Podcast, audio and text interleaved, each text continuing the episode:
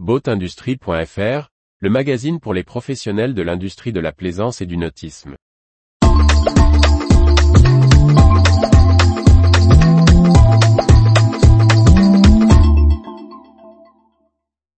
Un appel européen pour une stratégie nautique et de la plaisance.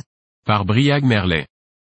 Le Conseil économique et social européen a voté une motion en faveur d'une stratégie industrielle pour le secteur maritime.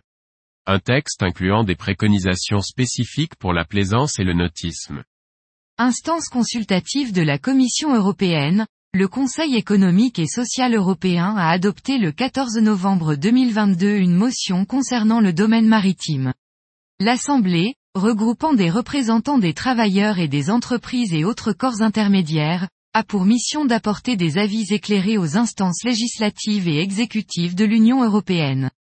Le texte voté par l'Assemblée porte sur la nécessité d'une stratégie industrielle dans le secteur des technologies marines, autour de quatre grands domaines, l'amélioration de l'accès au marché et des conditions de concurrence justes, l'emploi et les compétences, l'accès au financement et la recherche, le développement et l'innovation.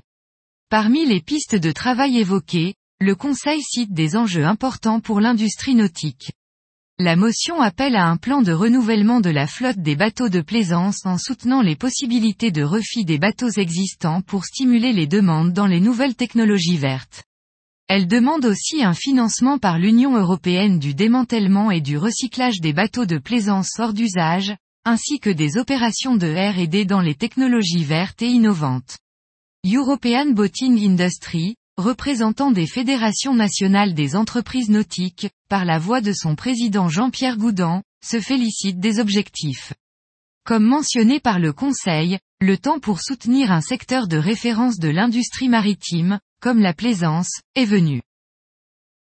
Retrouvez toute l'actualité pour les professionnels de l'industrie de la plaisance sur le site boatindustrie.fr et n'oubliez pas de laisser 5 étoiles sur votre plateforme de podcast.